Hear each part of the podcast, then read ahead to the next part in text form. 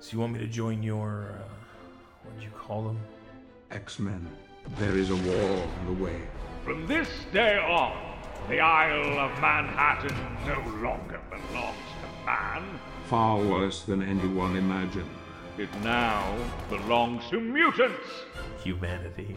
Are we a part of that? We are, unless we make the mistake of excluding ourselves. It's called the Brotherhood. We're about to be putting a big hurt in a lot of people. You're out of line, Logan. This is an opportunity to fight for something far more honorable than a government agenda. Andrew Kevin Walker's X Men